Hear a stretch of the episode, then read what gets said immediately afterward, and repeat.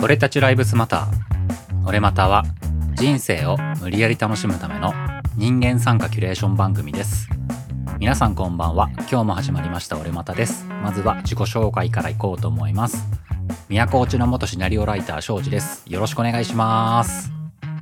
末端漫画家キーワです。よろしくお願いします。はい、最後に元ワナビーで東京でウェブディレクトやってます吉田です。よろしくお願いします。よろしくお願いします。お願いします。この番組なんか、やさぐれたことしか言ってないからちょっといいニュースを久々に言おうと思うんですけど、ネガティブじゃないんだ。アップルポッドキャストさんの、トップページ、注目と新作に俺またを再び載せていただくという最高に嬉しいことが起こりました。今ねちょうど月一っていう番組さんの効果でポッドキャストの日っていうのにも俺また入れていただいてるんですよ、トップページに。そうだね。さらに今注目と新作っていうのに乗ってダブル効果ということでブーストかかってるんですよこの番組。ありがてー。前もさ、前回もブーストかかった時に乗って注目と新作にね。でそれでめちゃめちゃそういう時ってさ、なんかランキングを見ちゃうものじゃない、人の心として見るね。そうだね。なんだけどでもあんまりランキングにこだわるのもなと思ったりとか、どうせそういうブースト様のおかげでもあるから、それが終わったら落ちてくるわけじゃない。まあ多少残っていただけるありがたい方がいるとしてもね。すげえ落ちるね。だからコースターみたいだよね。しばらくそういうのにこだわらないようにしてたんだけど、まあこういうことが起こると見ちゃうんだけど、で一回例えば宇宙話のりょうさんみたいにカテゴリー1位って俺らも言ってみたいなっていう欲が出てくるわけですよ。そうですね。それで一瞬1位になんねえから、なんかの間違いでと思って、それでずーっとちょっと見てるんだけど、まあディスアメリカンライフが強いね。2位だよ、ずっと。アメリカ様よ。ずっと2位でね、1位になれなくて、それでもういいやと思って、あんまり見すぎるとね、また気にしちゃうようになるから、もう見ないようにしようとまた思ってはいるんですけども、一回1位になりたかったなと思う反面に、なんかふと頭の中に妄想が出てきて、アップルポッドキャストのそういうのを決めてる方々の最上位会議みたいなのがあって、でさ、ゼーレのさ、なんかみんなサウンドオンリーみたいな空間の中で、俺らの番組が2位までしかいけないのを見て、まあ見てねえんだけど絶対。それを見て、せっかく我々がチャンスを与えたのに、2位までの男か所詮、みたいな感じの、すげえディスられてるような。どういう組織なんだよ。妄想をね、ちょっと頭の中に思い浮かべたっていうことがあったな。あー、病気だね。結局やさぐれてるんだけどね。そうだね。アップルのシナリオ通りにはいかないんだね、こういうのはね。そうそう。まあ、ありがたいものですよ。僕らのね、番組を取り上げていただいて、そこで初めて、やっぱそういうことないとなかなかね、見つけてもらうって大変なことじゃない。そうだね。難しいね。だから聞いて、ああ、クソ番組って思って、二度と聞かれないのも含めるけど、一回でも出会いがあるっていうことはすごいありがたいことかなと思ったね、俺は。そうですね。うん、そうだね。This American Life みたいに全然役に立たないけどね。うん、そうだな。まあ、そうだね。This American時間ライフのなんかすごい有益な感じすごいもんね。なんだろうね。聞きたいもんね。だけどね、こんな番組にもそれでも付き合って2位まで押し上げてくれる方々がいるっていうことで、まあコツコツありがたくちゃんと受け止めて、もう喜んでいきましょうということで思ってます僕は。まあね、何のカテゴリーだかわかんないラジオでね、カテゴリー2位にしてもらう。カテゴリー2じゃねえか。カテゴリー2だよ、カテゴリー2。あ、カテゴリーすごいじゃん。すごいでしょ。すごいよね。ある意味すごいよね。すごいと思う。めちゃめちゃ有益なやつと無益なやつが並んでるってことだもんね。そうそうそう。僕らの最初の予想をね、大きくもう超えてるから、本当は嬉しいだけなんだけどね、本当に。全てにおいて。欲はね。あ、欲出していこうぜ。欲出しちゃうんだよね。やっぱこういうことあると。じゃあ本題に入っていこうと思いますけども、今日は吉田くんからお題があるということですね。そうそう。珍しくポジティブな感じの話から入った。ポジティブでもなかったな。なかったね、結局。あれよ、子供の話前ちょっとしたじゃん。親バカじゃんみたいな話になったじゃないですか。吉田の娘が2人おりまして、でですね、上の子が4歳になるんですよ、そろそろ。おー、もう4歳か、早いね。そう、4歳なんだよ、早いんだよ。でね、4歳になると習い事っていうのが結構いろいろ始められる年齢になってくるんですね。保育園で言うと、年中さんっていうカテゴリーになってきて、なんだ、プールとか体操とかいろいろこう、まあ、もう入ってもいいよっていう年齢なんですね。で、そうなってくるとこういろいろ探すわけですよ。で、今いろんなところの体験に行ってるんですよ。最近だとまあ体操に行ったりとか、あとはお友達がそうプールに行くっていうから、じゃあちょっとうちもプール行ってみようかしらとか、うんうん、あとはなんだろう、兄貴家の姪っ子とかは英語をやってたから、じゃあうちも英語をやらせてみようかとかさ、ね、大事そうそうそうそうそう、そういう習い事をね、こういろいろやらせてってこう妄想するわけですよ。将来はきっと何か成功するとしたらこういう感じになるかなとか、お酒を飲みながらそうヨタ話でさ、こうなんか体操をやってこうオリンピックに出ちゃったらどうしようねとか、こうなんかパパ友と話したりするわけですよ。そういうのがまた楽しそうだよね、うんうん、そうそう、うんうんうん、そうね、将来どうなんだろうね、楽しみだろうねって思ってた矢先、最近ですね、ある記事を見つけまして、うん、はい、うん、記事のタイトルですが、数学は 87%、IQ は 66%、収入は 59% が遺伝の影響っていうですね。うんうんうんうん、もうね、なるほどですね。もう二もね、記事がね、出ててね。結局さ、前向きな話じゃねえじゃん、それ。DNA だ。びっくりしたので、そうそう、雑誌のヨタ記事かなって思ったらさ、慶応義塾大学のさ、教授がちゃんと調べたさ、ちゃんとした科学研究やってるねみたいな、うん、そうそうそう。まあ、ある程度のそのソースというか、信頼性はあるなっていう結果なんだけど、うん、これざっと遺伝で影響があるパターンと、あと環境起因で影響があるパターンって、まあ、2つ二軸があって、こう研究結果に対して、うんうんうん、で例えばその指紋だと、もうこれは 97% 遺伝ですと。で、3% で、そうそう、3% で何かしらちょっと環境で影響があるかもしれないけど、もうほぼ遺伝ですと。まあ、そういう感じで、例えば体重とか身長とか、まあ、これも 90% ぐらいがもう遺伝なんです。へぇー、そうなんだね。そうそう。で、IQ はなんか、55ぐらいなんですよ。半分遺伝で半分そう環境起因みたいな感じで、うんうんうん、まあその、まあ、遺伝なのか環境なのかっていうのをいろんなこうカテゴリーでこう出てるんですけど、うんうんうん、そうなんですよ。体操へね、やらせようかな、プールやらせようかなって思ってたタイミングでこれ見たら、スポーツがですね、うん、遺伝 80% ぐらいなんですよ。すごいね。あはー。スポーツ選手の子供ってやっぱり耐性しやすかったりさ、親がなんかすごいもともとスポーツ万能だったからオリンピック選手にもなれたみたいな、なんかそういうパターンがどうも多いようで。あ、でもそれって俺どっちかなと思って、うん、例えばその能力的な遺伝的な力なのか、それとも例えばお父さんが体操をやってて、娘がその幼少の頃から体操やってオリンピックみたいなパターンも多いわけじゃない。うん、だから子供の頃からやらせるからそうなるのかなとも思ってたりとかするんだけど、うんうん、でもね、なんかね、結果を見るとね、ほぼないっすね。ないんだ。もう遺伝っていう感じで、で、音楽なんか特に顕著で、本当に指紋レベルで遺伝って出てるんだよ。へえ。多分あれよね、絶対音感とかそういうレベルの話なのかなと思うんだけど、うん、なんかね、これを見たときに、いろいろやらせても、結局遺伝じゃんみたいな気持ちになってしまって、うん、途端にね、いろんな気持ちがこうシュシュシューンってこう縮んでいくのを感じたんだけどやめろよ、子供の可能性の目をつぶんじゃないよ。そうそうそう。でも逆に言うとそれあれだよね、吉田くんが自分のことを考えて落ち込んでるっていう話にもなりますよね。そうだよ、お前の DNA を信じろよ、ワイできなかったことをやってくれるよ。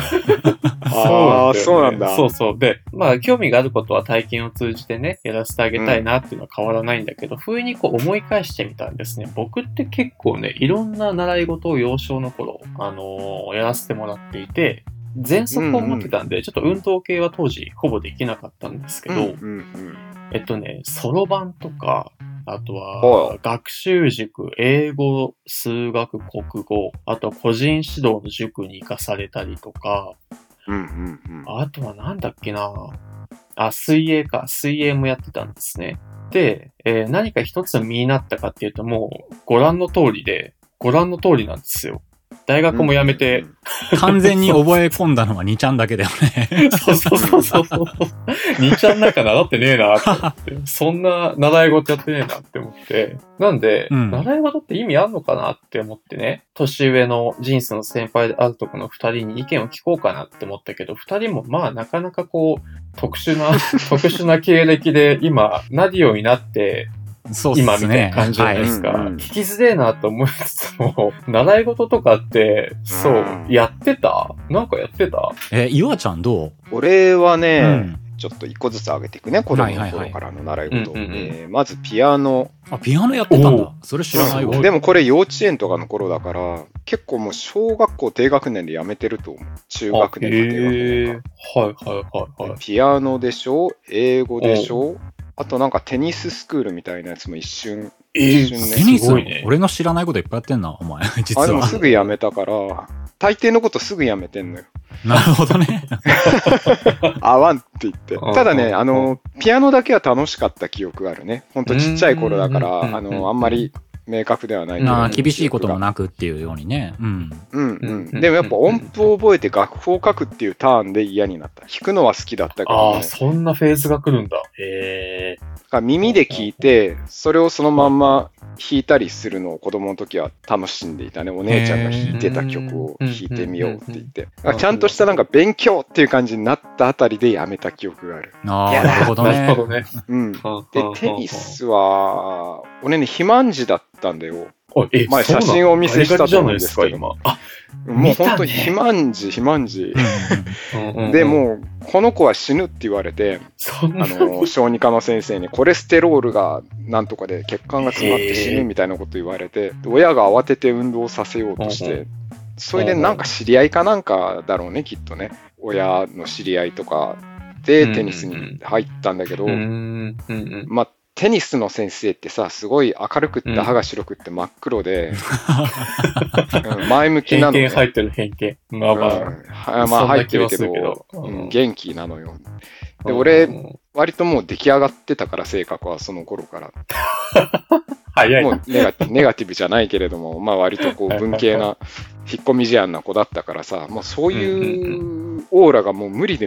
爽やか体育会系みたいな感じ？そう、本当になんだろうな、モテようぜみたいな雰囲気が、小学生だったんだけど。一緒にモテようぜみたいなね。そうそうそう。お前らもテニス上手くなってモテようぜみたいな、そういう雰囲気がちょっとダメでさ、逃げ出したっていう記憶がある。だから大抵のことは逃げ出してる。でも英語はまっすぐ勉強だったから嫌になってやめたけど。なんか芸術系からスポーツから勉強までまんべんなくやってますね。そうだね。うん。うん。一通りやって全部向いてなかったなと思った。そうなんでも、岩ちゃん結局今絵を描く仕事してるわけだけど、絵的なことは全部独学って感じなの？そうだね。勉強は、まあ一応あれ、なんだっけ、予備校とか専門学校は行ったけど、大人っていうかある程度育ってきてからはね、そうそう、子供の頃から、うん、っていうのはなかったね。うん、でもまあ、絵はよく描いてたよね、ほんとちっちゃい頃から。うん、好きだったよ、落書きとか。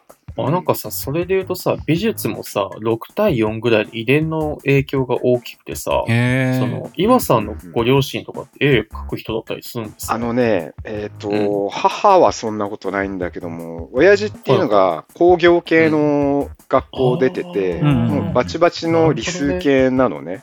理数系なのよ。なんだろう、俺ちょっと詳しくなくてわかんないんだけど、昔のパソコンって、なんかこのポイントにこの色を置くみたいな感じで絵が描けたと思うんだよね。真っ黒な画面に数字打ってさ。うん、数字打ってね。プログラムで絵も表現とかだよね。っていうか、今でも本当はそうなんだ。本当のところではそうなんだろうけど。本当のところはそうなんだけど、そのプログラムのパチパチとかするやり方で、上手な鶴の絵を描いて年賀状にしたりとかしてたので。すごいね。遺伝じゃん。なんか全然絵を描く人っていうイメージは全くないんだけど、なんか小学校の宿題の絵で俺は水鳥公園っていうところがあって、水鳥を描いてたんだけども、描けなかった時とかもなぜか教えてもらった記憶があって、すげえちっちゃい頃だよ。だからたしなみがあるっていうイメージもないし、今もないんだけども、なんかなんとなく多分絵は得意だったんじゃないかな、比較的。そういう素養はあった人だったかもしれないですね。ただそんな発揮してない。ソリを作ったりとかしてたね。竹を切ってきて、だからなんかやっぱ工作とか物を作るっていうのは案外得意な人だったのかもしれない。ただうん、酒乱ではあったけどね。お前酒飲めないの面白いよね、それで。面白いでしょ。俺は酒飲めないけど、酒乱で毎晩大暴れしてたけど、嵐のように。なるほどな、そこは遺伝しなかったんだな。そこ遺伝しなかった。ちなみにね、アルコール中毒はね、64で遺伝するみたいですよ。うん、あ、するんだ。へえ。物質依存っていう項目があって、そう、うん。アルコール中毒は、まあ、6対4で環境と遺伝だと遺伝の方が要素として多くて、うん、あとマリファナもね、64だって。なるほどな。でもなんか、岩さんは、あれだね、いろいろやったけど、結局遺伝に引っ張られたっていう感じがするな。今の話だけ聞くと。遺伝ってあるのかもね、案外。ね。庄司さん、習い事とか幼少の頃やってたの？俺、何個かはやった記憶があるのね。あ、うん、ただ、なんか、一つやったのはもう本当なんとなくみんながやるからだと思うんだけど、習字とかやっぱ行くわけじゃん、小学生とか。うんうん、はい。意外な。だけど、まあ、真面目にやってなかったんだけど、全然今でも字綺麗じゃなくて、全くもって役に立ってなかったなっていうのが一つは習字で、で、もう一個は逆に経験しとくとよかったなっていうのは、それこそまあ小学校までの話なんだけど、うんうん、水泳かなと思って。あ、水泳、うん、やってたの？そう、小学生の時水泳やってたから、水泳好きだし、普通に泳いでたの結構早い方で、うんうんうん。それで、小学生で本格的に水泳始まると、苦手な子がいたりとか、うんうん、本当に水がね、うん、とか全然水泳ダメな子とかいるわけじゃない。うんうんうん、そんな中で全然好きだし、結構泳げる方だったのは、やっぱそれは習ったからで、遺伝とかではない気がするし、で、それで小学校の頃は水泳やってたんだけど、それをまあやめちゃって、別に中高とかでは別にやってなかったわけよ、水泳。で、やめるってしばらく経つと、やっぱその普通の人並みになってくるよね。早かった方だったのが、だんだん別に普通の方になって、別に水泳得意とは言えないぐらいの元に戻ってくるみたいな。なるほどね。そういう意味では遺伝っていうことではなくて、本当に経験してたからできたっていうことだと思うのね、それは。なんかある程度技術的なものがあれば、なんで平均値より上には行きやすいと思うんですよね。そう。水泳については俺本当に自分の経験として、経験したから平均値より上だったっていうのはすごい思う。そこからね、飛び抜けるっていうのはやっぱ遺伝な気するな。いや、でもやっぱり子供の頃ってさ、その時すごい流行ってること以外って、世間的にね、何があるかっていまいちわかんない状態になるわけだから、いろいろやらせてみて、嫌そうにやってたら、まあそれは向かなかったのかって別にいいような気もするけどね。でね、研究結果で面白いのが、その IQ の部分なんですけど、その全体をおしなべると、もう遺伝と環境が半々ぐらいなんだけど、児童の期間と、あと青年期、学生の間は、もう環境の方に結構影響があって、例えば学習機会であったりとか、あとはその周りのコミュニティとか、だからそういう部分で IQ って結構引き上げられるような研究結果なんですね。でも、成人期、要は我々ですよね、ぐらいの期間になってくると、もうね、遺伝なんですよ。6割ぐらい。最終的には、もう頭のその IQ っていうものだけで言うと、もう遺伝のとこで落ち着いてくるっていう、なんか悲しいね、結果がね。思春期は自分に対する刺激っていうのがそのまま自分のひらめきとかにどんどん影響を与えていくわけだ。そう。へえ。だけどその上行っちゃうともう結局もう固まるんだね。そう、キャップがあるんだよね。天井が来る。悲しいね。悲しいな、それは。へえ。脈々と続いてきて吉田一家の天井に多分ぶち当たるんだよね。今ぶち当たってるのが今俺なんだと思うんだよ。これ以上上行かねえな。行く気もしないなって思うしね。今になると。でもさ、その話だったらさ、ふと思ったんだけど、この話ってさ、発展系でその吉田くんがね、子供話した親ガチャ会からの発展のような気もするし、結局今のさ、親ガチャっていう観念ってさ、なんか努力ってするだけ無駄じゃないみたいなさ、努力したところで結局その遺伝の力じゃないみたいな論理に入ってくるわけじゃない、どうしても。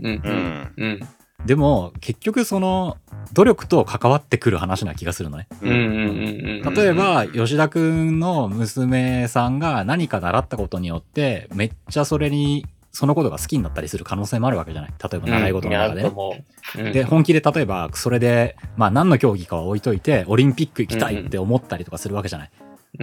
でも親父吉田が俺は2チャンネルしかできなかったから諦めろっていうのって話になってくるわけじゃない。お前には無理だと。嫌な親だな。嫌な親だな。タイピングだけしてろと。そうそう、タイピングをしてろと。お前はこっちは向かないと。とか、例えば逆に娘が、私はめちゃめちゃこれでオリンピック行きたいのにって、お父さんは2ちゃんしかできなかったって言い始めるさ。最悪。それでやさぐれても困るわけじゃん。やさぐれられても、ね。そうだね。困るよな。うんうんうん、で努力、逆に言うと僕らがさ、その経験の中でさ、うんうん、今まで努力ってさ、うんうん、する価値あったなかったっていう話にもつながるかなと思ってくるんだけど、うんうん、今の話の発展として、うんうんうん、どうですかお二人さんは。俺はね、努力ってあんまりしてこなかった人間ではあるんだけども、限りある努力っていう経験を振り返ってみると、うんうんうん、本当に完全に価値があって、うんうん、むしろその限りある努力だけで食いつないでるような人生だから、本当に限られた努力だ。限りあるじゃない。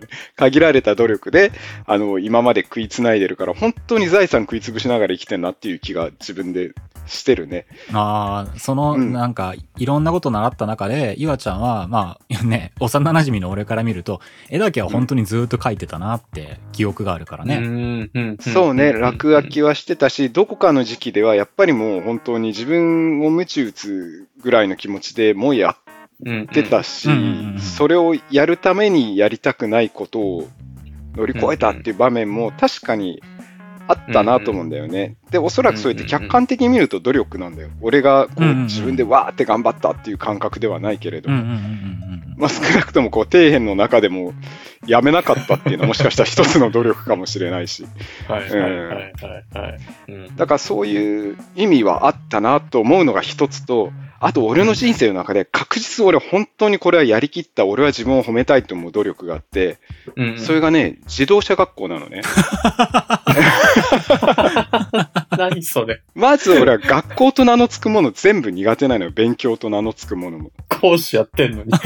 そうだよな。もうそうそうやってんだけど本当にダメで、これはもう多分、なんかかかるとこにかかれば障害なのかもしれないぐらいダメで、ちょっとこの子にはこういう障害がありますよって言われるかもしれないぐらいにダメで、そんな俺がもう本当に当時は車乗りたかったの、車が欲しかったのよ。その高校卒業してすぐのこのね、かっこいいスポーツカーに乗りたいみたいな欲望があったのね。金はないけど、欲望だけはあったから、あとモテそうな気がしたし、勉強があった方が、その時はもう俺全てがモテるを中心に回ってたから、欲でね生きてたんで、マジまあ、誰でもできるわって言われたらそれまでなんだけど、俺の中ではかなり高いハードルだったのを、もう頑張って免許取ったっていうのは、あれはね、自分の中で誇るべき一つの努力の結果だなと思って。まあでもちゃんと努力は報われるっていう方向だよね、今の話だと。報われた経験がある俺は。努力してよかったなーっていう考えだよね。そうだね。あとはダイエットとかね。彼女できたからとか、その程度のことなんだけど。ボクサーになりたかったの俺。そうそう。いわちゃんね、いわちゃん一時期ね、いや俺本当か嘘かすげえ眉唾だったんだけど、めちゃくちゃ走り出して、走り込みしだして。めちゃめちゃ筋トレしてたからね。俺はボクサーになるって、ボクシングをしてるところは見たことないんだけど、ただめちゃめちゃ絞り出してた。キレキレになってたからね。なってたなってた。本気じゃん。でも、本当にボクサーになるのは、思ってたより大変っていうことを知って、やめるって思った。多分、初めの一歩とかなんか読んだんじゃないかな。初めの一歩に影響されただけで、あそこまで体を絞れるっていうのはすごいなと思うけどね。めっちゃ走ってたもんね。絶対欲求がすごかったよ。すごかった。壊れたってぐらいやってたから。俺、おかしくなったって思った。本当に。何言ってんだろうって思いながら。だから、果たしてそれを努力って言えるのかどうかわかんないけど、めちゃめちゃ苦しかった経験ではあるから。で、結果出たしね、体出来上がる。そうだね。体的には結果出たよね。そうそう。もしかしたら、まあでもやっぱ成果は感じたから努力を報われた派だな、俺は。高校生ぐらいの時だよね。16歳とかだったよね。そうそうそう。そうそう。こいつと一緒に走りに行くとね、走った後水飲んじゃダメだっつって水飲ませてくれないんだよね。体育会系。よくわからんストイックさ。そう。階段めちゃめちゃ登って降りる。すげえ辛いと思った一緒にいて。いやでもね、彼もダメなんですよ。翔ちゃんも狂ってて、走り込むっつってんのにブーツで来るの。デニムにブーツ履いてくるから、こいつ舐めてんのかと思って。ロッカーだったからね、俺は。もうとことん絞ってやると思ったのこれ。それ絞られて音を上げた。小学校の階段でね。そう小学校に続く長い階段があって裏のね。うん、そうあれ何十往復もしてたよ。そう。いや懐かしい。吉田君はどうなの、努力については。いや努力は尊いものだし、うん、その必要なものだとも思うのでいいと思うんだけど、個人的に何か努力をしたっていう記憶がないんですよね。お前そうなの？旗目から見るとすげえ頑張ってるやつ。いやそれなりに頑張ってるなと、頑張ってるところあるなっていう風に見えるんだけどね。見えるよね。どうすか？いや適材適所に収まっただけだなと思ってて。ああでもそれの方がお前は得意分野か。そうでこれねちょっとうちの話になっちゃうんですけど、僕はいろんな習い事をされながらも、母親にですねずっと普通が一番って言われ続けたんですね。これ不意にちょっと刷り込みだったんだなって最近これも思い出したんですけど、親父も普通のサラリーマンで、あなたは大学を卒業してサラリーマンになるのよってずっと言われ続けたんですね。じゃあ俺はきっとサラリーマンになるんだなって思ってたけど、なんかどこかで反発心なのか、気が狂ってアニメの方とかに行っちゃったんだけど、辞めちゃったわけじゃないですか。で、うわーってなって、今、結局、営業っぽいことに落ち着いたらすげえ馴染んでるわけですよ。まあそうだね。お前の馴染みっぷり半端ねえもんな。そう。で、成果も出るわけですよ。あんまり苦じゃないのね。正直。すごいなぁ。すごいね。だから、努力したっていう感じはなくて、ここ6年ぐらい、ヘラヘラやってたら、偉くなったぞ、給料もらったぞ、みたいな感じなので。ここ数年のね、吉田くんの安定っぷりはね、ちょっと、ムカつくぐらい安定してるんだよね。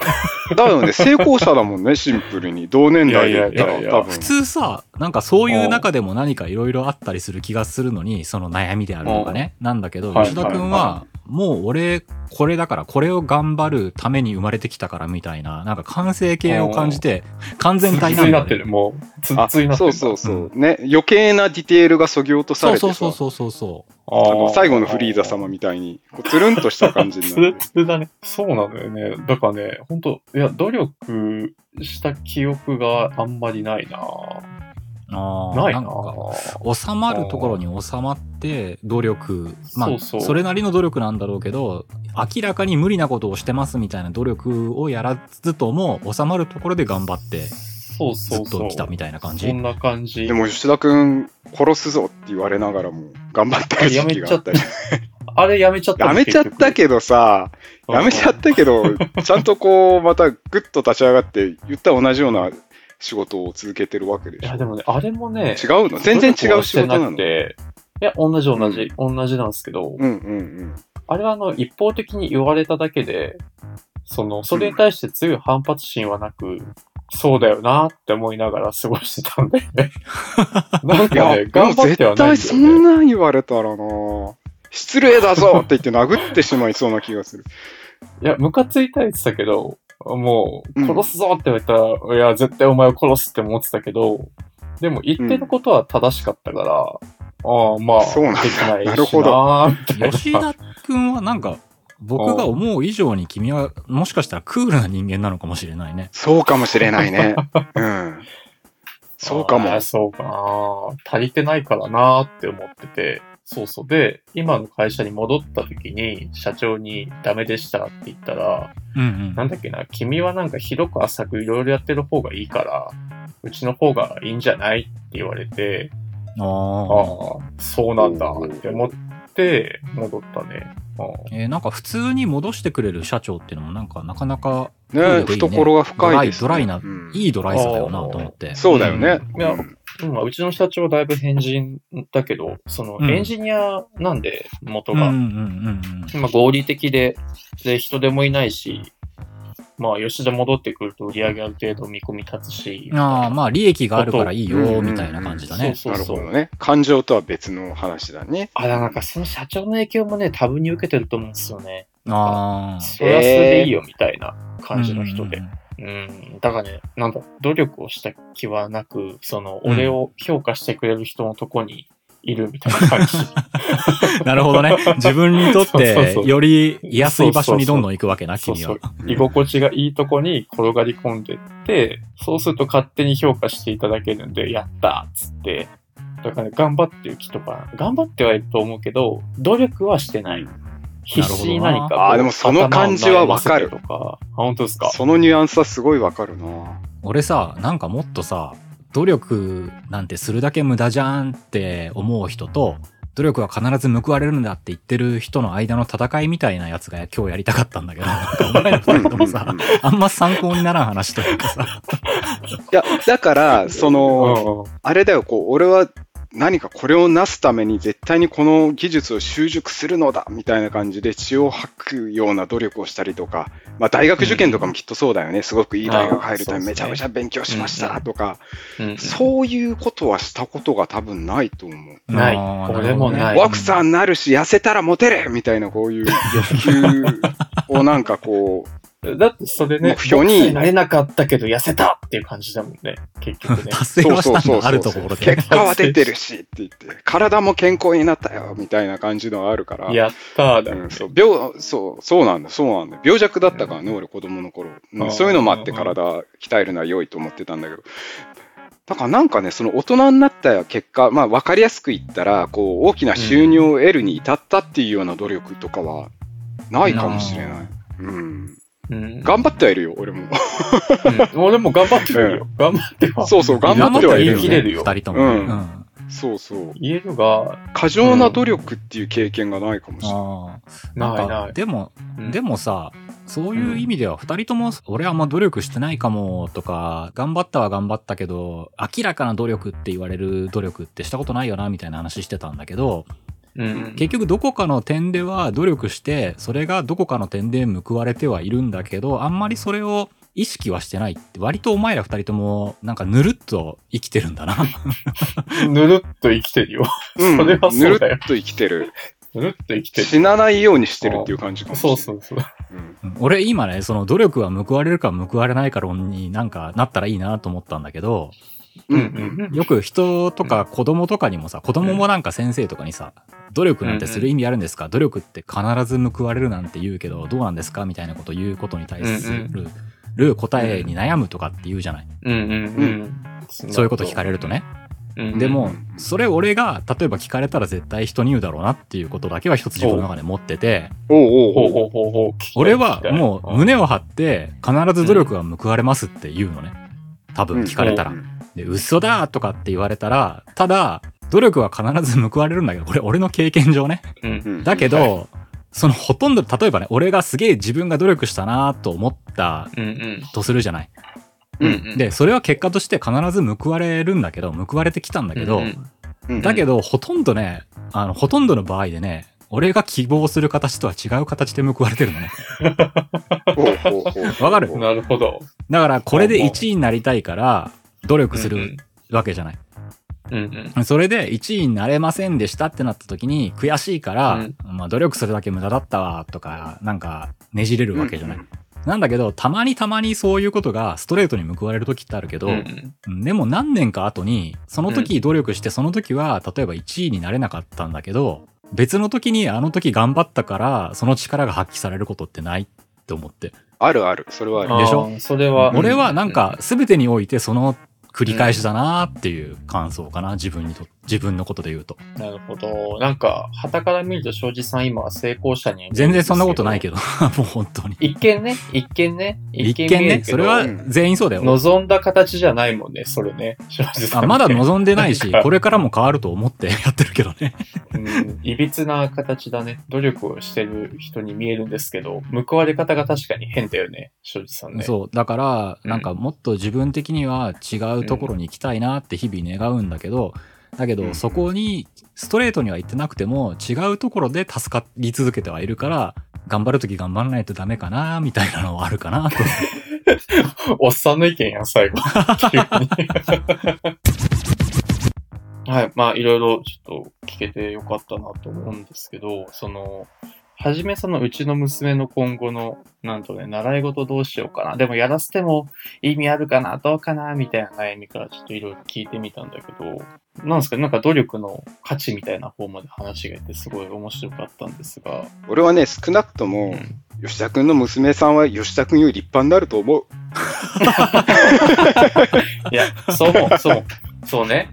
あのね、結局ね、その、子供ができると結構期待をしてしまう部分があるのが良くないなと思って。そうだね。自分が今までできなかったこととか、あとはコンプレックスがあったものを子供を通して解消しようとするっていうのがちょっと今の自分に見えてて、すごいこれ怖えなって思ったんすよ。あ、でもそれってさ、よく言われることだよね。その自分を投影しすぎて押し付けていっちゃうっていうのはね。ちょっとこれも話がずれるんだけど、子育てをするとこう自分の答え合わせみたいなのせざるを得なくなってきて、目をそらしていた自分の欠点とか、そのなんだろう、自分が苦手なことって結構子供も苦手だったりするんですよ。なんか面白いように、なんだろう、やっぱ僕幼少の頃コミュニケーション本当下手くそで恥ずかしがり屋だったんで、めっちゃ今とは違うな。笑うな。すごいね。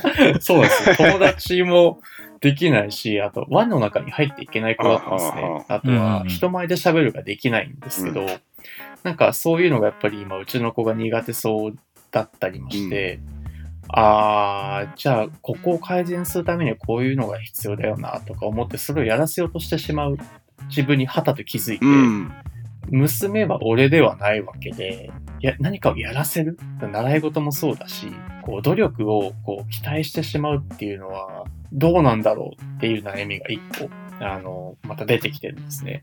で、でもその最終的に僕もですけど、庄司さんも岩さんも親のいろんな期待を受けていろんな習い事をした結果、今このありさまじゃないですか。このありさまなわけですよ。期待するだけごめんなさいっていう感じだな。そう。すまんだよね。そう、すまんって感じじゃないですか。だからもう、なんだろうな。ちょっと好きに、僕で、習い事はちょっとやらせてみつつも、なんだろうな、最終的な答え合わせ、30歳、40歳に娘がなった時に、あはは、こういう感じかってなったらいいなって、ちょっと今日話をして。そうだね。なんか勝手に気が楽になりました。なんかこういうものがあるよっていう感じで、その習い事させてみるっていうのはいいしね。ピアノとか多分だって、例えばその時興味なくても、なんとなくそれが続けられるんだったら、高校でバンドやりたくなったってなった時にピアノができるできないってすごい違いがあると思うしね。そうだね。確かにね。ピアノできればなんかどんな楽器でもいけるらしいしね。なるほどな。それは盲点だわ。だから選択肢を提示し続けるっていうのは押し付けとはまた違う可能性を生んでくるっていうのはあるなと俺は思うよ、普通に。ね、がっつりハマるかもしれないもんね。そうやってみたら。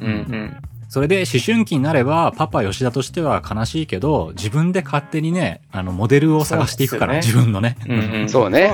パパよりずっとかっこいいモデルを見つけちゃうからね。そうですね。それが2チャンネルじゃなきゃいいけどな。